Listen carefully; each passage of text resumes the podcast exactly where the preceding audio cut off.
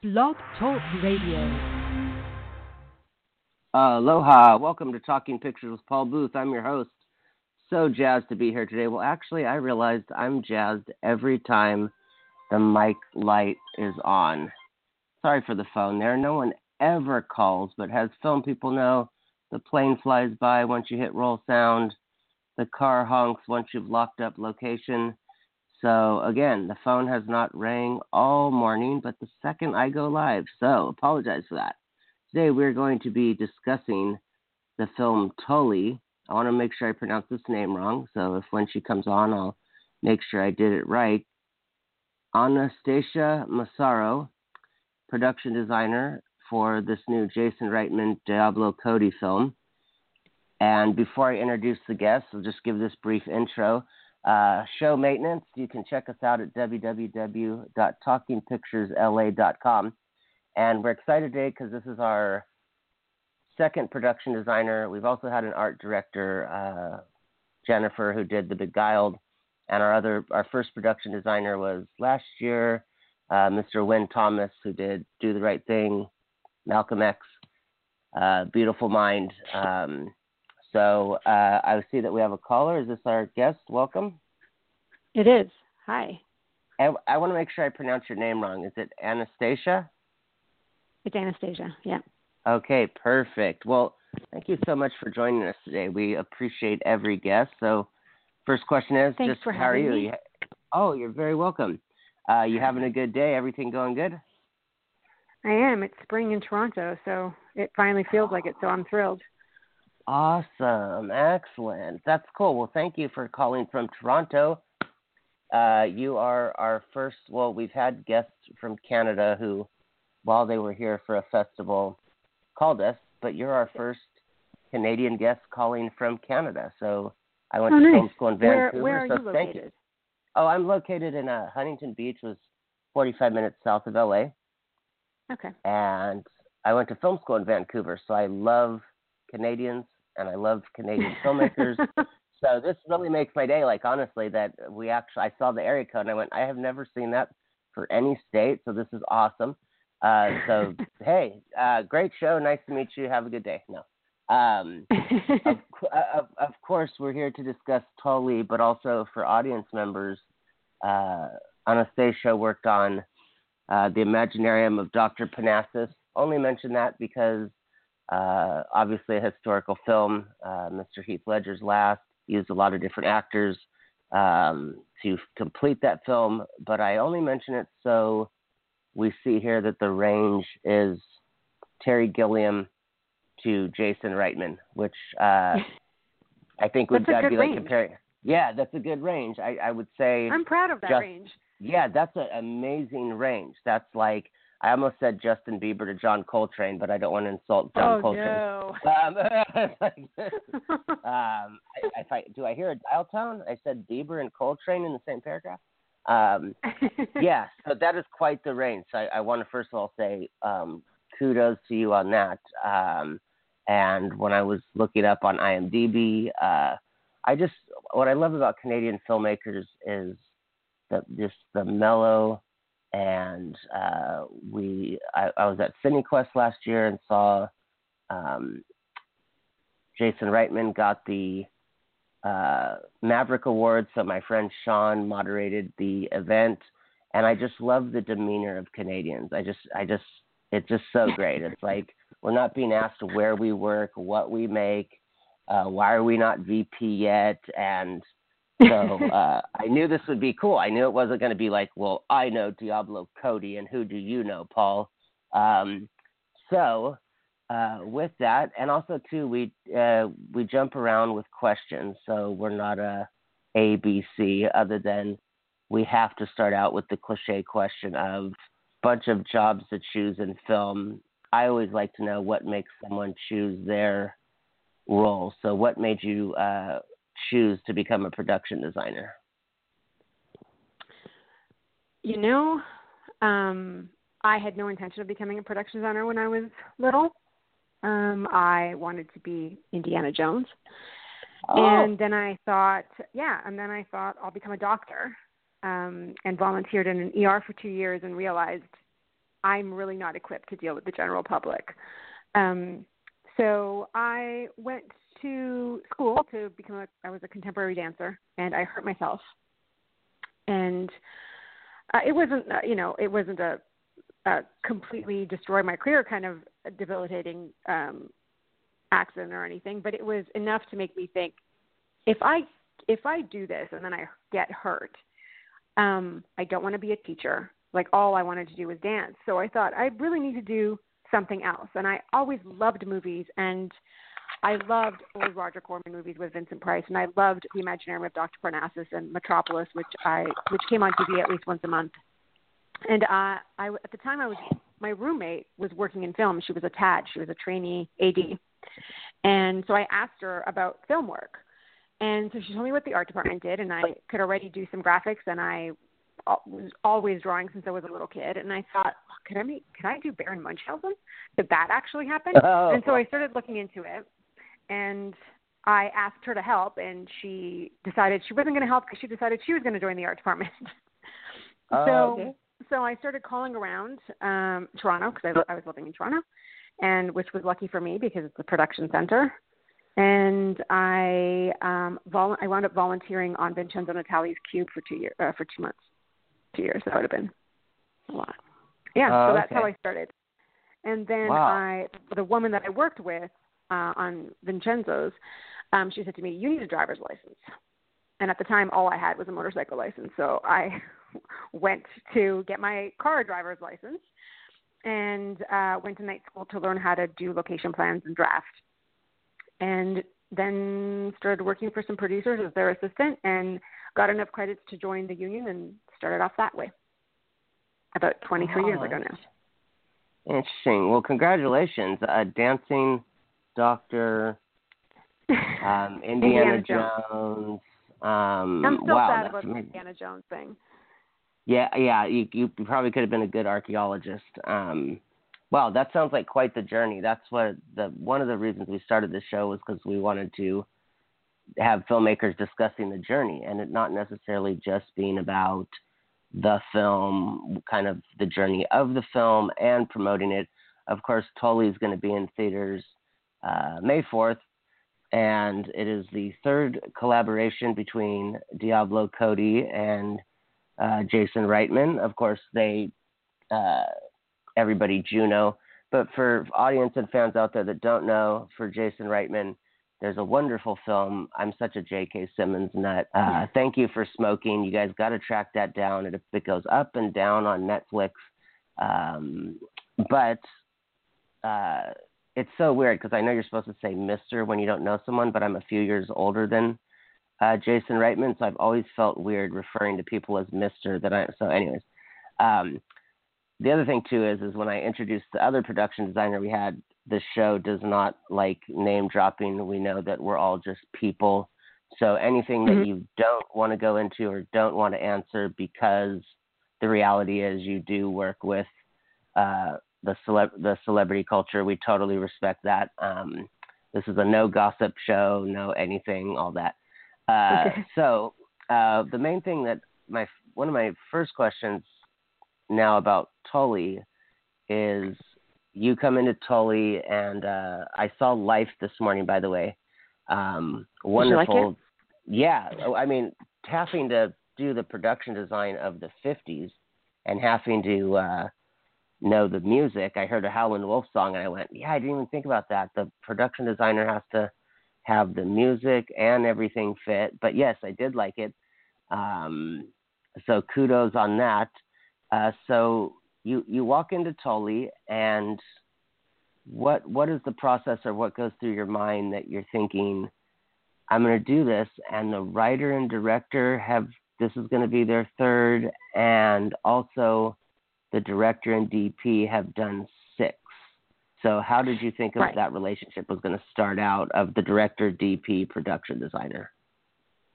Um, I don't know. I'm always hopeful that that's going to go well, and you know what? 99% of the time, that does go well. And Eric Steelberg was great to me. He um, right off the top took me aside and was like, "This is the kind of stuff that Jason likes. This is how he likes to work. This is what he doesn't like to have happen." And so he prepped me so that uh, I could make the least amount of mistakes possible with Jason. Oh, right. Um, because it's a short amount. Of, it was a, it was it was a short shoot and prep, and you have a limited amount of time to get to know each other and get to know what your director wants uh, and how he likes to work. So I had help, and Jason Blumenfeld, the um, first assistant director, he was really like in there with like was guiding me. So was Helen Estabrook, who's worked with Jason before, and Erica Mills. Um, they were all really great in showing me the way, the Jason way. The Jason way. Well, yeah, and so it really wasn't that, much of a distance because we, I, I, I kind of got him as, I kind of got him pretty quickly. We had an initial conversation over Skype, um, where I thought, hey, nice to meet this guy. Um, I'm probably not doing this movie.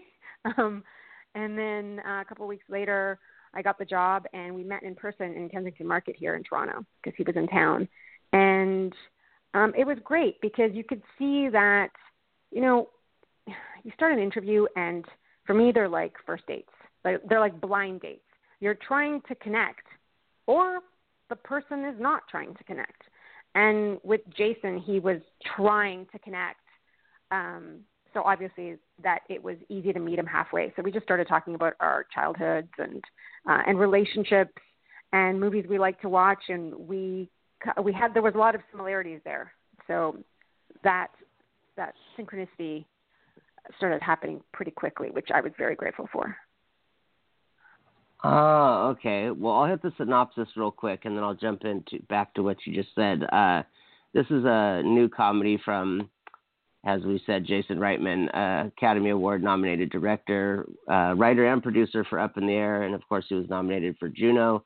Uh, Academy Award winning screenwriter Diablo Cody, who won for Juno. Uh, and then, of course, Charlize Theron, uh, she's an Oscar winner. Um, she's a mother of three, including a newborn. She is a gifted night nanny by her brother. Oh, sorry. Sometimes when I read things, I have this little eye issue. Sorry. Take two is a gifted night nanny by her brother, Mark Duplass. Hesit- uh, hesitant to extravagance at first, Marlowe comes to form a unique bond with the thoughtful, surprising, and sometimes challenging young nanny named Tully, Mackenzie Davis. This is a great trailer. I suggest just YouTubing it. Uh, I really liked the trailer because the fact that this is about the nanny and Tully and when you instantly hear Charlize Theron, you you think, and again, I haven't seen the movie yet. Uh, you instantly think okay. it's just going to be about her, um, and that was something that when you mentioned connection with uh, Jason Reitman was when I saw him talk. It was really cool because I could tell that he was working to connect with the audience and make us feel like we were a part of it and not just watching him be interviewed on stage. And mm-hmm. I remember leaving really appreciating that, like, especially since I had been paying attention to the moderator and him as the guest. So I was kind of studying, knowing that I have a podcast of how can I also pay attention to guests and connect with the guest and do that kind of triangle. So um, I really admired and and of course uh, it was only a 90 minute thing, but the personability of him and the way he would tell told some great stories about his father. I've I've been to so many panels and I've I mean I've interviewed filmmakers that I've known for years. They don't even talk about their father, so uh, that was a really cool thing. And that's what I like, you know, is that I'll admit I think many people, uh, and this ties into just Tully and this next question. Uh, when he came out, and I and I he discussed it at CineQuest was the thought of just because he grew up on the Ghostbusters set was that things were handed to him or he just got a career and didn't have to make his way through USC or and hearing someone address that uh, a personal thing to face is what I think makes this film so great. So the personability of this story being about a nanny and what women go through postpartum. Uh, what was it like for you? You come in as a collaborator, and I'm not talking about the crazy controversial side right now in Hollywood, but it is a man telling a woman's story, although written by a woman. Uh, the director ultimately setting the POV. uh, how how was that like to contribute to the look and the feel of the movie for it being a woman's story, but you're being led by a man's point of view? Mm, it kind of felt like I was being led by a woman's point of view because it was Diablo script. And then in terms of the production design, um, I know that both Jason and I consulted moms. We consulted mothers.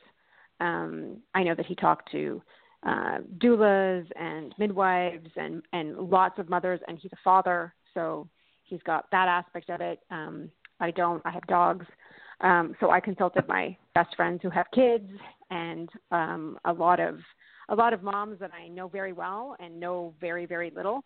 Um, I know that we both researched that way, and that we both found the same thing that so many so many mothers were so willing to um, give us very personal and intimate stories about their trials and, and tribulations with motherhood. And in my case, many women that I barely know sent me photographs of their homes um, without having been cleaned and showing me the way that they lived, um, right, which was right. very much appreciated. Oh, well, I mean that because and this I don't mean to tie into life, but I I'll kind of have to bounce around with just because I haven't seen Tully. Um, like you're saying, if you're having to create a dirty space or a uh, tough space, uh, that's what's always interested me about production designer is that they have to actually have the look meet a feeling, and I don't think we ever think, unless we're going to like a nice dinner, that when you go through old photos of yourself and you go, wow, like I wasn't dressed very nice in that and I was totally depressed. Like so as a production designer, like and, and I, I think it's subconsciously, right? Like we're not we're not going on a date or we're not we kind of don't care how we look if we're not ha- going to a job interview. So uh you know, with those heavy emotions, did was there any kind of like uh, board you made or list of like, hey, you know what, this is what she's going through, so she's not really the set can't ever really feel this way or have this tone. I mean, what is that like? Because you're dealing Um, with such heavy emotions, postpartum and motherhood, and Well, we had lots of boards. All the art department boards were filled up, and then we had extras that we had standing. Um, but what I did was I compiled the way I do, and like the way I approach any any project is I start filling my space with images, images that my gut thinks um, are appropriate for the characters, and then slowly, slowly, I start building characters with those images. And my my gut I'll have gut reactions to them saying nope this goes with this character or this doesn't fit at all and this goes into the trash. So I start with I have a ton. I start gathering gathering gathering and then I start to whittle it down and edit it so that I feel like I have a complete person so and everybody Ah. gets it whether they're a bit character or not if they have a space in the film um for example there's a principal's office in this um in in this movie and someone commented on some of the set dressing that was in there and it uh, and I you know even even though she's in there and she's just in her office I still have to give her a life. So we still we still packed her a lunch. I don't know if you wind up seeing it in the movie but she's still she's got Tupperware. She's brought stuff from home. Um there are photographs um from her life that have nothing to do with the school we still have to do that for every single character that you see in a space or in their own personal space. okay. So, That's- for example, uh, I had just um, I just interviewed for a, a project, and um, there were all these there's all these people in spaces that are not theirs, and so while the person I was interviewing was saying to me, well, "What do you think their spaces should look like?" I'm like, "Well, who are the people that live there that we don't ever see?" Because that's whose space it is. So I have to create a world for many different people, whether you see them or not, or whether you see their homes or not. Oh wow, that's some that's really okay. So now I see where the Indiana Jones ties in. That's really that's like digging back, and that's some real fascination. That's uh, that's, That's, what I love part to of production designing. Yeah, I mean that Is all the really research and building the characters. and and now so. Uh, I mean, I I remember in film school hearing it, but so I can hear it from the production designer's point of view. Can you just tell us quickly what the or whatever uh, the the line from down to you to art director to overseeing construction down to lead man, uh, just so the audience can hear it from your point of view? Um, so the beginner position in my department is art department PA or apprentice, depending on which city, country I'm in. Um, they assist the department. They do the runs. I always try to get them to either do some drafting or some graphics, um, depending on which it is that they are better at or which it is that they want to do, so that they walk away from the project with something from for their portfolio, so that they can move up. And then there are assistants, either graphic designers um, who make pretty much every scrap of paper and art you see on the walls, unless we have that art cleared. Um, magazines, uh, toothpaste, um, chips, cereal, unless it's product placement, a graphic designer has made that. A postcard, uh, photographs on the fridge, that is all a graphic designer.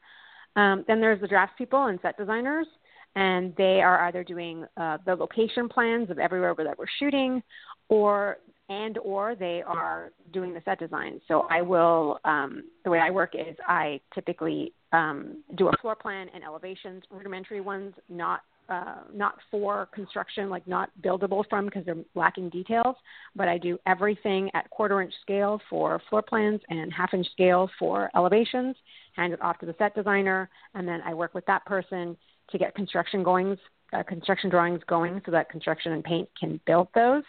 Um, we sometimes we often um, we often build uh, foam core models. Like Jason really likes foam core models because he can take them away. I find a lot of directors like them because they can take them away.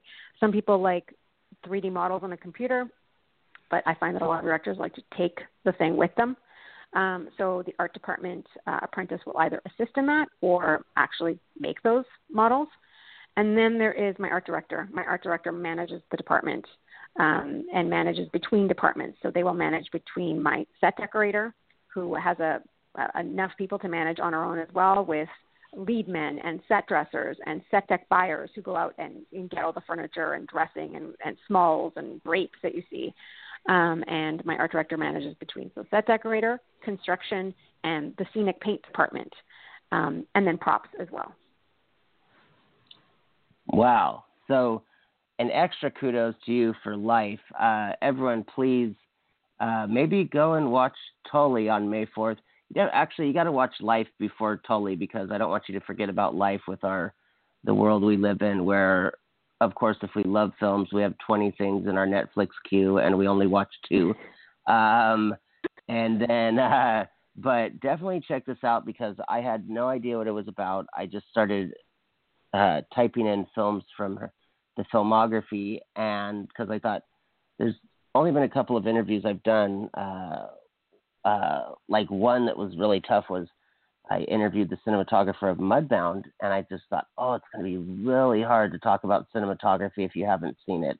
Uh, so I I thought I got to find a film that I can tie into, and so once I saw that it was okay, 50s, I love that music, the clothing, the all that, and then the way you just explained everything down the ladder from your point of view, um, like wow. So uh, everyone hearing what she just said, check out Life because that's.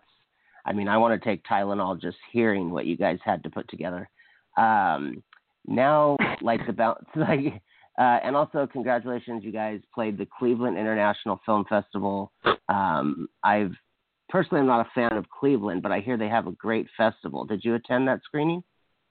I didn't, but I heard Cleveland's great, so I've been meaning to drive down. My friends drive down to Cleveland all the time.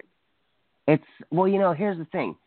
I think what it is is is that the Rock and Roll Hall of Fame is so cool that that draws into. uh uh, again, I guess I shouldn't knock Cleveland. I don't like it for a personal reason. Um, but the Rock and Roll Hall okay. of Fame Museum is so incredible. I mean, you could spend all day there and not even get to like the third album that you like. Um, and of course, I'm a big fan of baseball, so uh, I I also was there to see another stadium.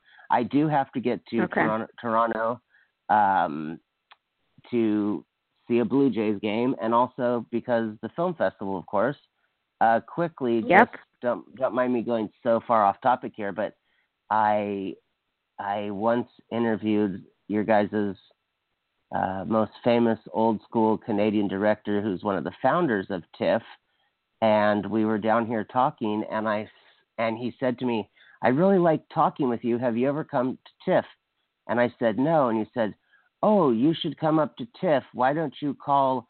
And right there, the PR rep came in and said, "Okay, interview's over." And Really? your guy, yeah, and your guy's famous director, who, of course, who made it in the heat of the night, says, "No, but I still want to talk with this guy." And the PR rep says, "Well, if he talks with you longer, then everyone will want to talk with you longer." And the director said, "But if I don't want to talk longer, I won't." And so they actually shooed me out of the room. So he was about to say who to call at TIFF and say that he oh called. no. Yeah, and I was like, but really, just let him. What was he about to say? Like, so I've always wondered. I mean, every filmmaker wants to go to TIFF or film lovers. I mean, that's that's like duh. But um, yeah, so uh, that's pretty cool. I, I just clicked on here on IMDb to see where else it had played. Um, I played Tribeca Eh. last week. oh, congratulations! That's Mhm. fantastic. Yeah. Uh, how how was the? Um, did did you go to that one? I didn't. I was in Los Angeles all last week, so I missed it. I Oh, was there. I I went to the premiere in LA. Oh, okay. I was gonna say. I was gonna say. My gosh, if I had a film playing Tribeca, I would be at Tribeca. Um, um, no, that's cool. I think I would just so- kind of be in the way at Tribeca, though. You know, it would just Oh, okay. be me attending a festival, seeing my film. Oh, okay. So are are you well now that it's done? Are you allowed to say where it premiered in LA? Was it at Grauman's or Bruin or? LA Live. It was downtown. Oh, was- okay, that's right. Yeah, they put in a new thing by I think by the Nokia. Okay, that's awesome. Yeah, because we're uh, we cover film festivals and occasionally we cover premieres, but we get a lot of screeners for uh, premieres, and uh, we got to see Sorkin's Molly's Game before it came out. So Ah. I was really, I get really, I mean, I'm just a Sorkin fan, so it just happened that it's like who he is. But um, cool, that's that's excellent that you got to uh, come down for that. So let's see. My next question was, uh, so you had mentioned this is back to uh, Eric Steelberg and Jason Reitman, and you had mentioned he he talked to you about some tips and likes, dislikes. How was it for you when it got past that down to super shorthand, like the kind of shorthand where your friend of 20 years, you say Jessica, he starts laughing, and that no one will know what Jessica means. Was there any type? uh, Was there any time where that came into play for you, where you're like, okay, that's just that's No, just them? I think that was. I think first movie is just way too. That's not going to happen. And they Oh, always, oh, no, no, I- they always throw something in, right? Like even with Terry Gilliam, I've, I'd worked with him twice, and it's he was different on both movies that I worked with him on. So okay. he was two different directors on each movie. Is there anything you'd like to say real quick about that? Even though we're uh, just because that again, this and this goes back to the to the range, and I'm so. I mean, I I was excited to see. I'm excited to see Tully, not just because uh, the uh, you know we love PR and the company that set this up. Uh, they're so good to us, but um, I'm obviously a Jason Reitman fan, and Juno grabbed everyone. I guess that's another I question this, I had. I love this Okay. script. Like this script made me. I I like it made me cry. So when people say Oh, okay. people have said to me, "Oh, well, this is so not like your regular stuff," and um, I was like, it, "This is a really, it was a really great script, and I think it's a really good movie, and there's magic in it, and even the way it's shot, it's um, I think it's in keeping with the rest of my work or the rest of the films that I've done. I think it makes sense in the in the queue. Um, you mentioned life. Life was a completely different process because it was period and we were dealing with a real person so Right. with with family members who are alive so it took some Oh yeah. some care in um a, like in in approaching the subject matter which was James Dean um and on that one period movie is just more difficult because I have to be able to I have to have the time and money to create that time period. And there was very, very little time.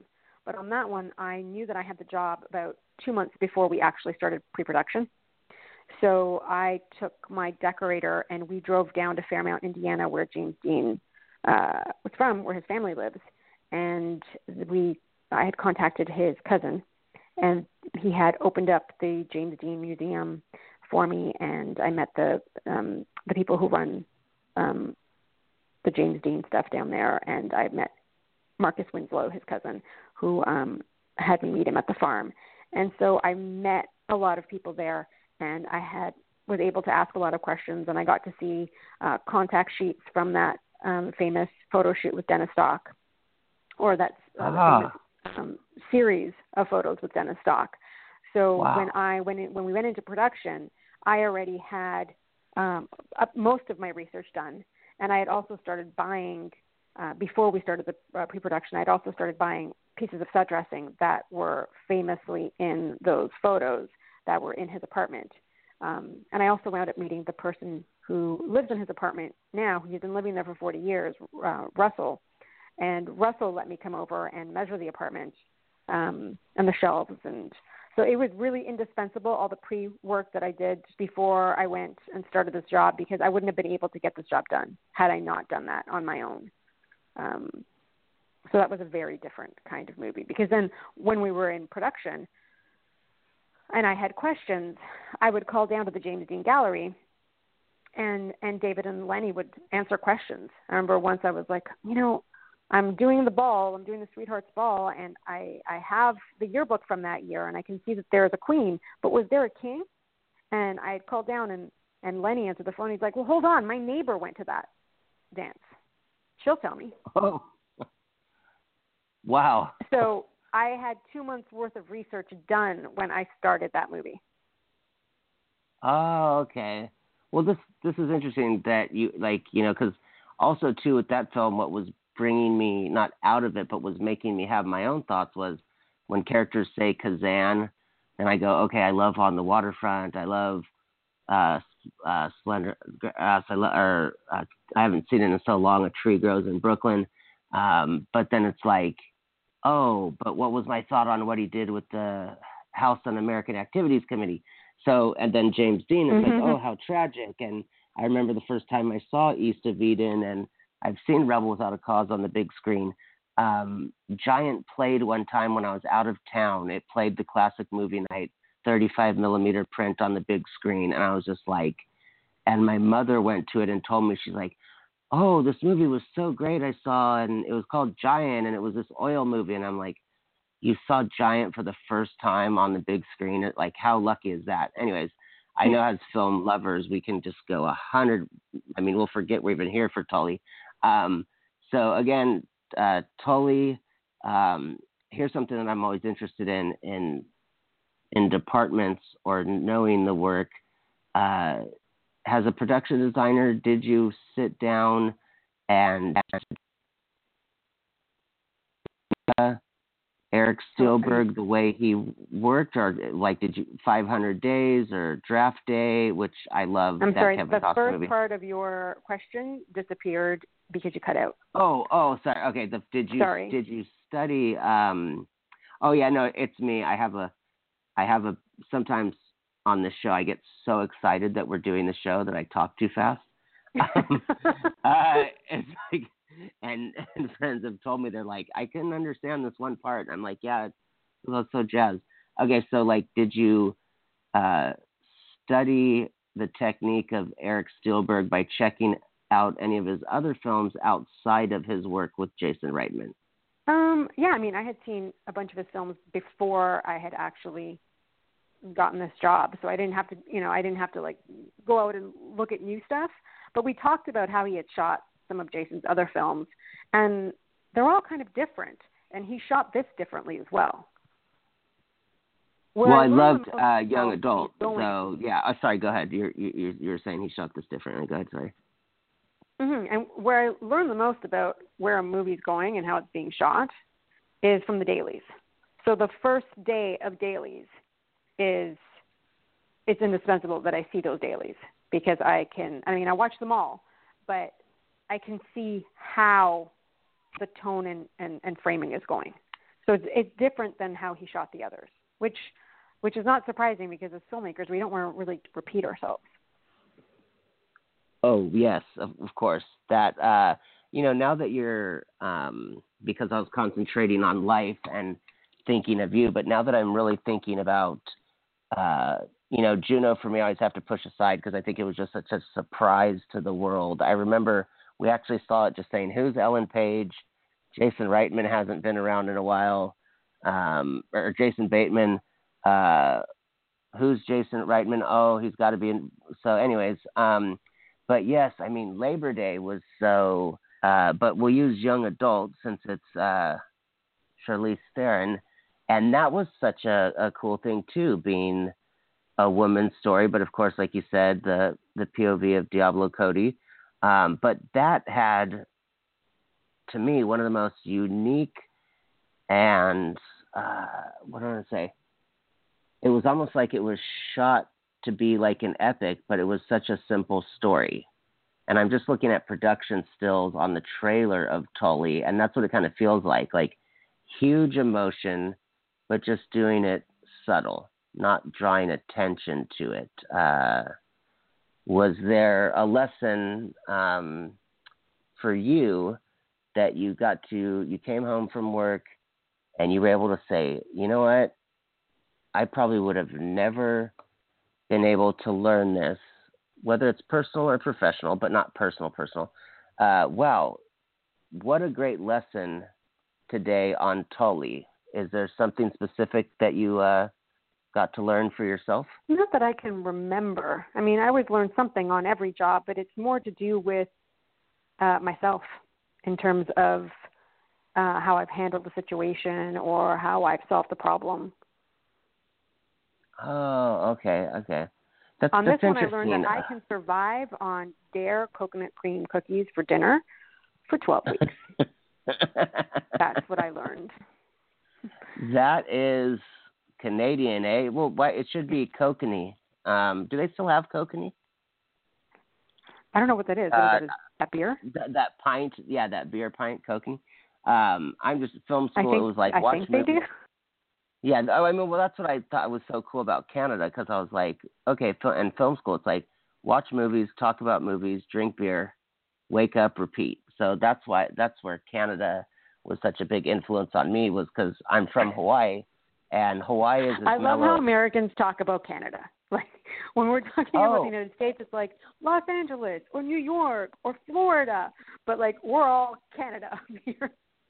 Right. Oh well. Well, you know, I I I want to go to Toronto, Toronto, um, and I know to not pronounce the T. Um, I I I have you know, I mean, my Vancouver buddy, like we always have these great conversations about America and Canada, and I won't go into politics, obviously, or remotely mention who people say is our leader, but um, what I Canada to me is like it's just so fun to me because it just feels like party that the cops haven't shut down. Like it's just you're uh, you're just amazing. I mean, because they're just fun. My Canadian buddies, I mean, I've known them, you know, since 2000, and there's just no change. And it's not because when you've known someone that long, it's just like, oh, you're happy, you're healthy, your mom's healthy, your dad's healthy, your project's going good, cool.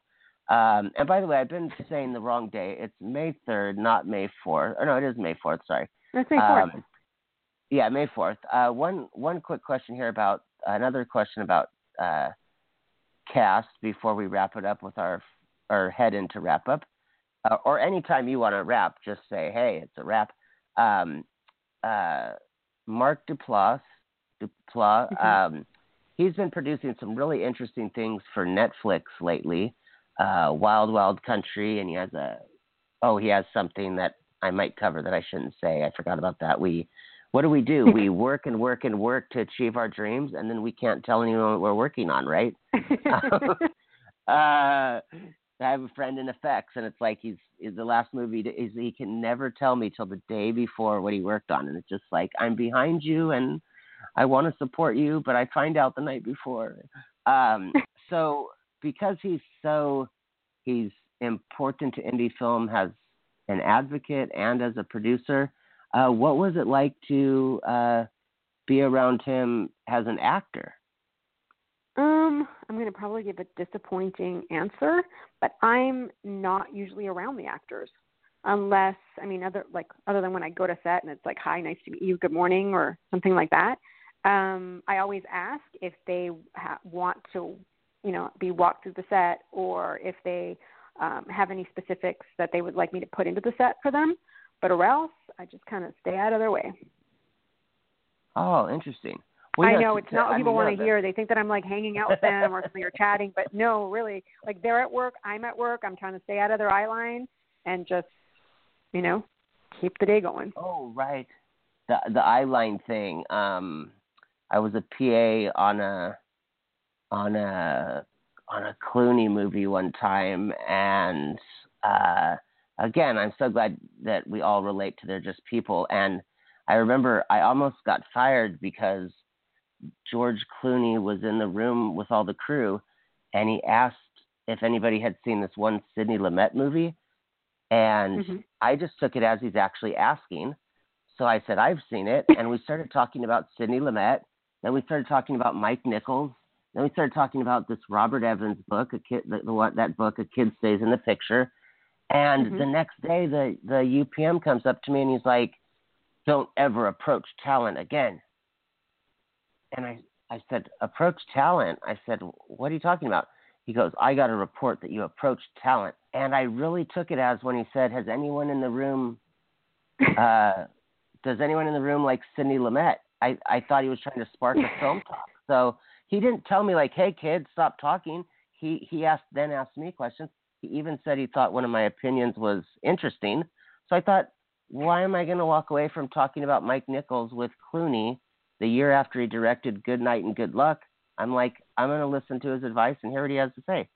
So it was just really funny to me. That was my first lesson in in just how. Uh, so when you say eye lines, I I think of that where or those actors, and of course we've probably both been around them, and we won't mention names of where you really have to be like you you have to be in the same room as them, but make sure you're never within five feet of them, and the room's only seven feet wide. So it's like, you know, do you crawl under a table because Clooney is walking this way?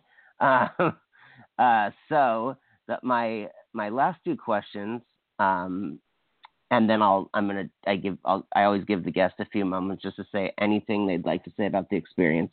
But my last two questions.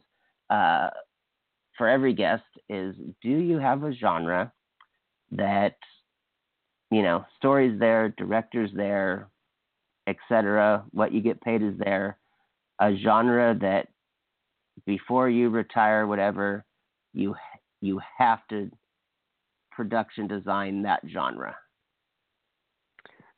your dream all the genre ones that i haven't done yet basically all the ones that i haven't done yet like i want to do uh, Western. I want to do 1920s, 30s picture. Um, pretty much everything I haven't done in terms of genre is what I'd like to do. But my favorite too do is um, whimsical adult stories about childhood. Those are my favorite to watch and have always been. And I love working wow. on things like that. I, I and I, I really like that the genres you haven't done. And when you say Western, that also intrigues me because a lot of cinematographers that I've interviewed say Western and then sci-fi, but they uh, and I think it is that maybe Western is also because it's a genre that uh, is in some sense gone, but then also I always find Western funny because an action movie can totally be a Western, but people won't watch Westerns like Anton Fuqua's Training Day. It's like people won't watch westerns, but when Ethan Hawke walks down the street to come after Denzel, it's like that's a western. That whole last act, he's coming to town to get the guy. Um, I don't know. I don't know that so, people won't watch them. They're just not being made, really. But well, yeah, yeah. That I, I guess I meant in the sense of I, I had friends one time that they I could not turn them on to Hitchcock, and then we went that night and saw like a murder mystery.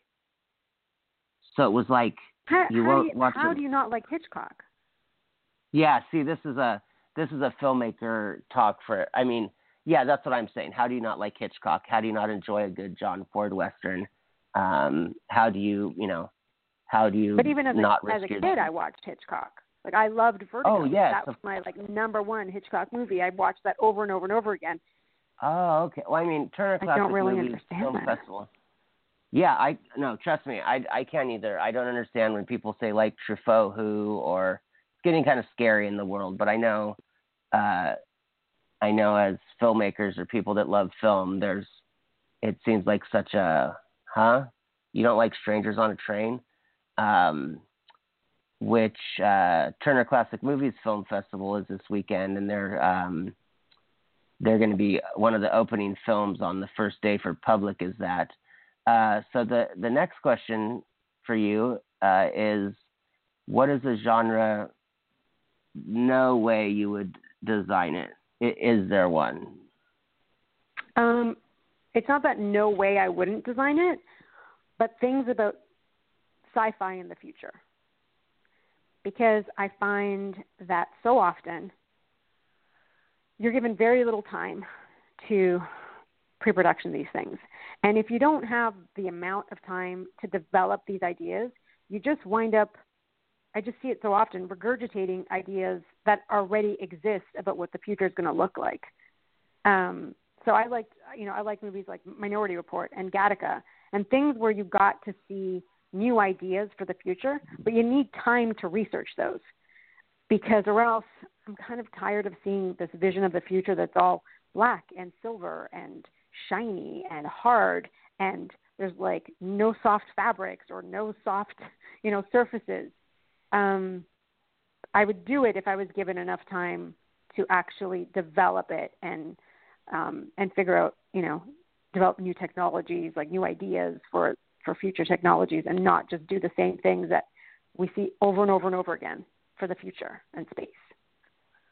Oh, that's such an interesting answer. And and mentioning Minority Report, I loved seeing that on the big screen when it came out. Gosh, I can't believe that movie's 2000 because we were in film school. We cut out of school to go see that. Um, I think they uh, were in such development for that for like a year. Like I heard the production designer speak, and he was like, "We went, you know, we talked to NASA, and and so they got the they they got the info to say what what's been what is being researched for the future."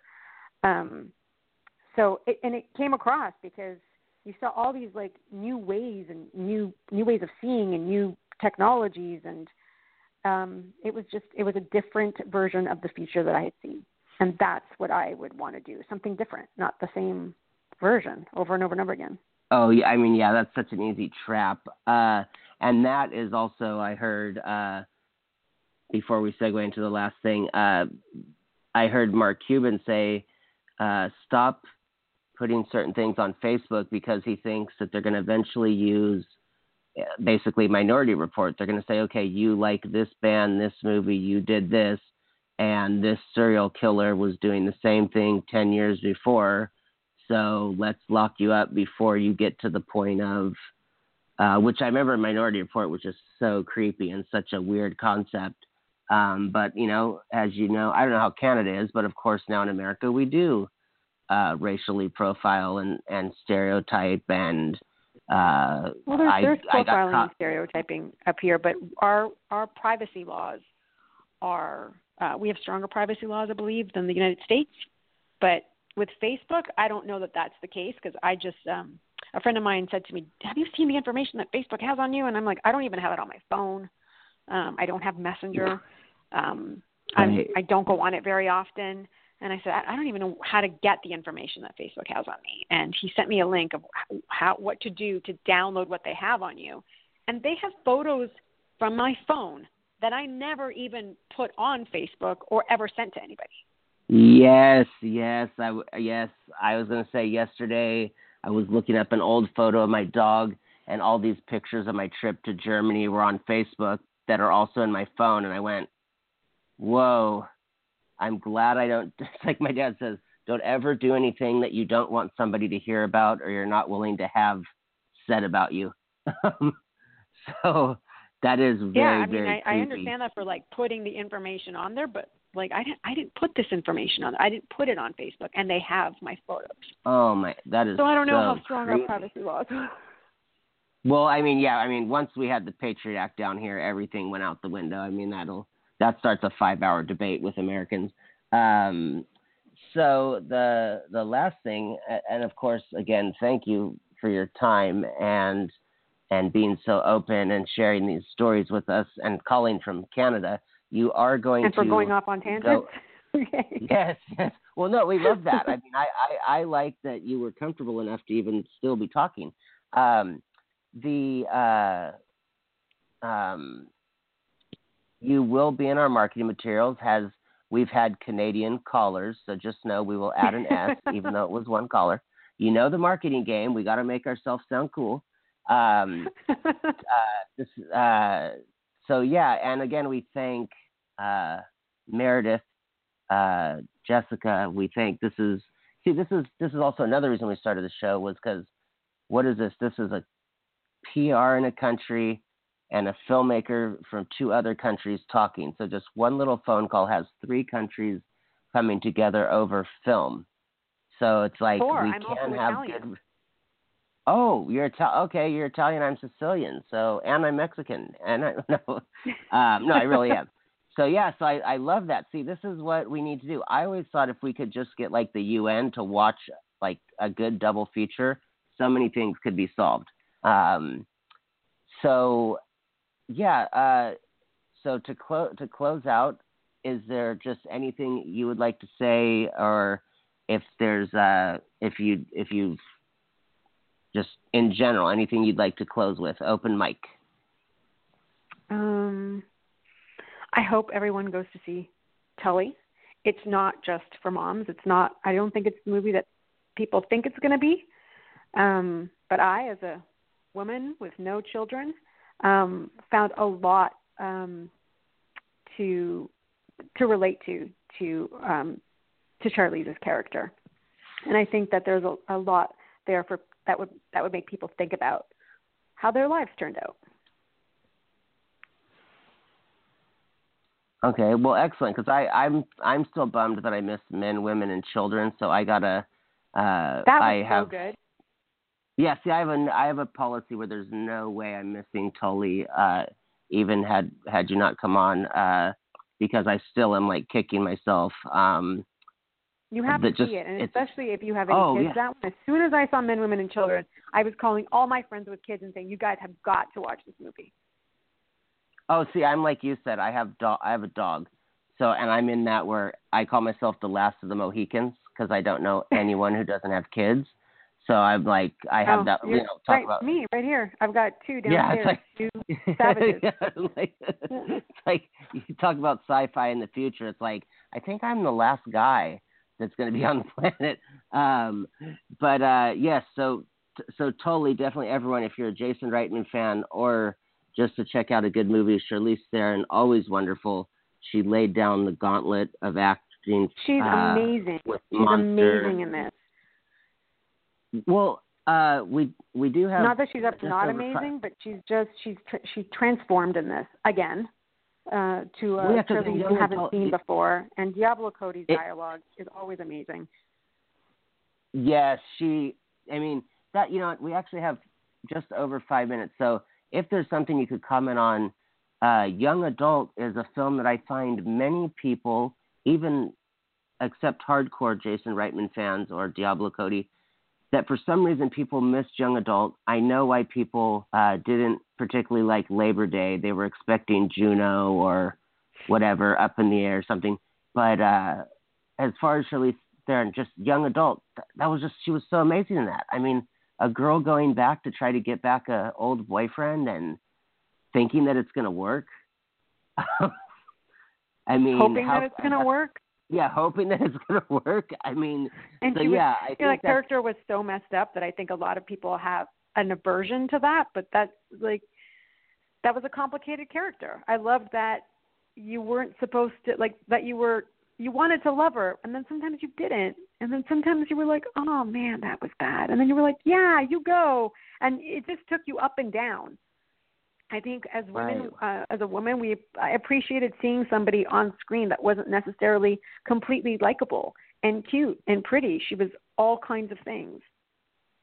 Especially since it's her, you think you're going to go in and have the pretty, oh, except for Monster, um, that you're yeah. going to have the, you're going to have her, the beautiful dress, the, yeah, I love my that my some of my favorite films are flawed characters. I love like Billy Wilder's The Lost Weekend, and then when Michael Keaton did Clean and Sober in the '80s, and it was like I'm not Mr. Mom or gung ho. I'm an alcoholic with problems. Um, yeah, I think those are the films where I really love when someone can handle the material and yeah, like you said, I mean, you're you're going to have a I don't think there's anything such thing as perfect, but you're going to have as close to perfect as it gets, obviously, with Diablo Cody writing and that witty dialogue. And so, yeah. Um, and I think flawed I characters, like I think movies like this is why is, is are the kinds that stay with you afterwards. Like I like finishing a movie. Well, sometimes I like finishing a movie and it's just over. My, you know, my hour, hour and a half has been spent, and that, that's what I was looking for.